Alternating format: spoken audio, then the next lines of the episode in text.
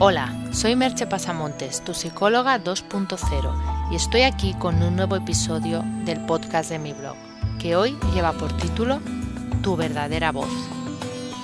En el año 2000, cuando aún no se había oído hablar del 2.0 ni de nada que se le pareciera, apareció el libro El manifiesto Clutrain con sus 95 tesis. El libro es de cuatro autores que son Rick Levine, Christopher Locke, Doc Searles y David Weinberger. Once años después, el libro sigue teniendo vigencia, pues sus 95 tesis siguen siendo aplicables en su mayor parte. Tal vez, como dicen los autores, porque en el fondo no están hablando más que de comunicación humana, aunque la contextualicen en la red, pero sigue siendo comunicación humana, aunque muchas empresas e incluso algunas personas ahora que estamos en la época dorada de los community managers, aún no la hayan entendido. Y también, ¿por qué negarlo? Porque sobre todo las empresas y lobbies no quieren soltar su parcela de poder, y seguir las tesis del manifiesto les obligaría a hacerlo.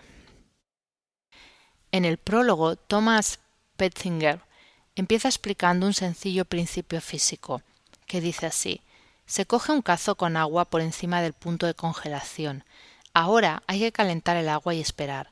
Sube la temperatura. Esperamos un poco más, hasta los 99 grados. No hay cambios significativos. Pero luego la temperatura sube un insignificante grado más y ¡zas! El cazo se convierte en un convulso caldero lleno de vapor. Y ese grado es lo que denomina el punto de inflexión. Ese punto que marca un antes y un después, que hace que algo ya no sea lo mismo que era hasta ese momento. Eso sucede en los negocios y también en la vida. Hay un día en que sucede algo y no vuelves a ser el mismo. Aparentemente lo eres, pero tú sabes que algo importante ha sucedido en tu interior. Internet ha sido uno de esos puntos de inflexión en la historia de la humanidad. Supongo que los años venideros, con la distancia que nos da el tiempo, nos proporcionarán análisis de cuál ha sido su impacto real, pero ya hoy mismo podemos constatarlo en algunos aspectos. Estoy segura de que si las estructuras del poder hubieran previsto que la tecnología permitiría que los ciudadanos tuvieran voz propia y fueran escuchados, no hubieran permitido el desarrollo de Internet. Pero por suerte no lo hicieron. En sus primeras etapas, Internet era un producto caro, altamente especializado. Los ordenadores eran bastante rudimentarios, las conexiones muy lentas, no había prácticamente interacción, era un lugar en el que podías consultar información, leer sobre algunos temas de interés, mandar emails bueno, a una velocidad increíblemente lenta, entrar ya en algunos pequeños foros de debate, pero era todo bastante lento y bastante poco interactivo. Además, pocos podían acceder. Y como he dicho, poca cosa se podía hacer cuando accedías. Pero en pocos años los avances se sucedieron a una velocidad de vértigo, y hoy en día incluso empieza a reclamarse el acceso a la red como derecho universal. Han sido unos cambios realmente espectaculares. Y uno de esos impactos es que la red ha dado, tal vez por primera vez, voz a las personas. Y como dice la tercera tesis del manifiesto Clutrain, las conversaciones entre seres humanos suenan humanas, se llevan a cabo con voz humana, y eso es algo que nos puede gustar o no, pero que es así.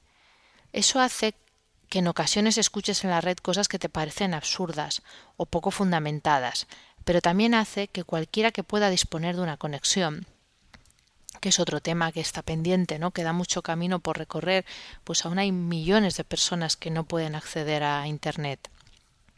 Pero cualquiera que pueda disponer de una conexión puede tener voz. Es cierto que esto a veces provoca situaciones un tanto grotescas, como sucede, por citar solo un ejemplo, los trending topics de Twitter, pues que a veces son temas que dices, bueno, no sé si hacía falta, ¿no? que esto estuviera ahí. Pero no obstante, es algo tan grande que cualquiera pueda acceder y escribir y compartir y comunicarse, que creo que a veces nos olvidamos de ello y de lo que significa. Nos hemos acostumbrado pero sigue siendo una oportunidad tal vez única. Como dice una cita de Herman Melville que los autores ponen en el libro, os voy a leer. Permítanos hablar, aunque mostremos todos nuestros defectos y debilidades, porque ser débil, ser consciente de ello y no esconderlo es una señal de fortaleza. Y los autores añaden otra impactante cita de David White. La voz surge literalmente del cuerpo, como una representación de nuestro mundo interior. Contiene nuestra experiencia del pasado, nuestras esperanzas y miedos para el futuro, y el eco emocional del momento. Si no transmites nada de eso, puede que sea una voz enmascarada, y cuando enmudece la voz, cualquiera que escuche sabe intuitivamente que no estamos del todo.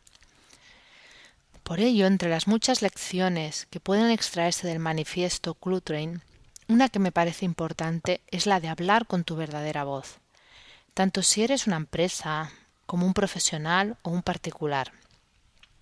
Es obvio que puedes aprovechar el anonimato de Internet para inventarte, inventarte perdón, un personaje o para insultar a alguien que te cae mal o cualquier bobada que se te ocurra. Cada uno puede usar su conexión y su tiempo como mejor le parezca. Pero la realidad es que las voces más auténticas acaban siendo las más escuchadas. Puede que tu mensaje sea para unos pocos, pero esos pocos te escucharán de verdad. Las voces enlatadas, más tarde o más temprano, cansan.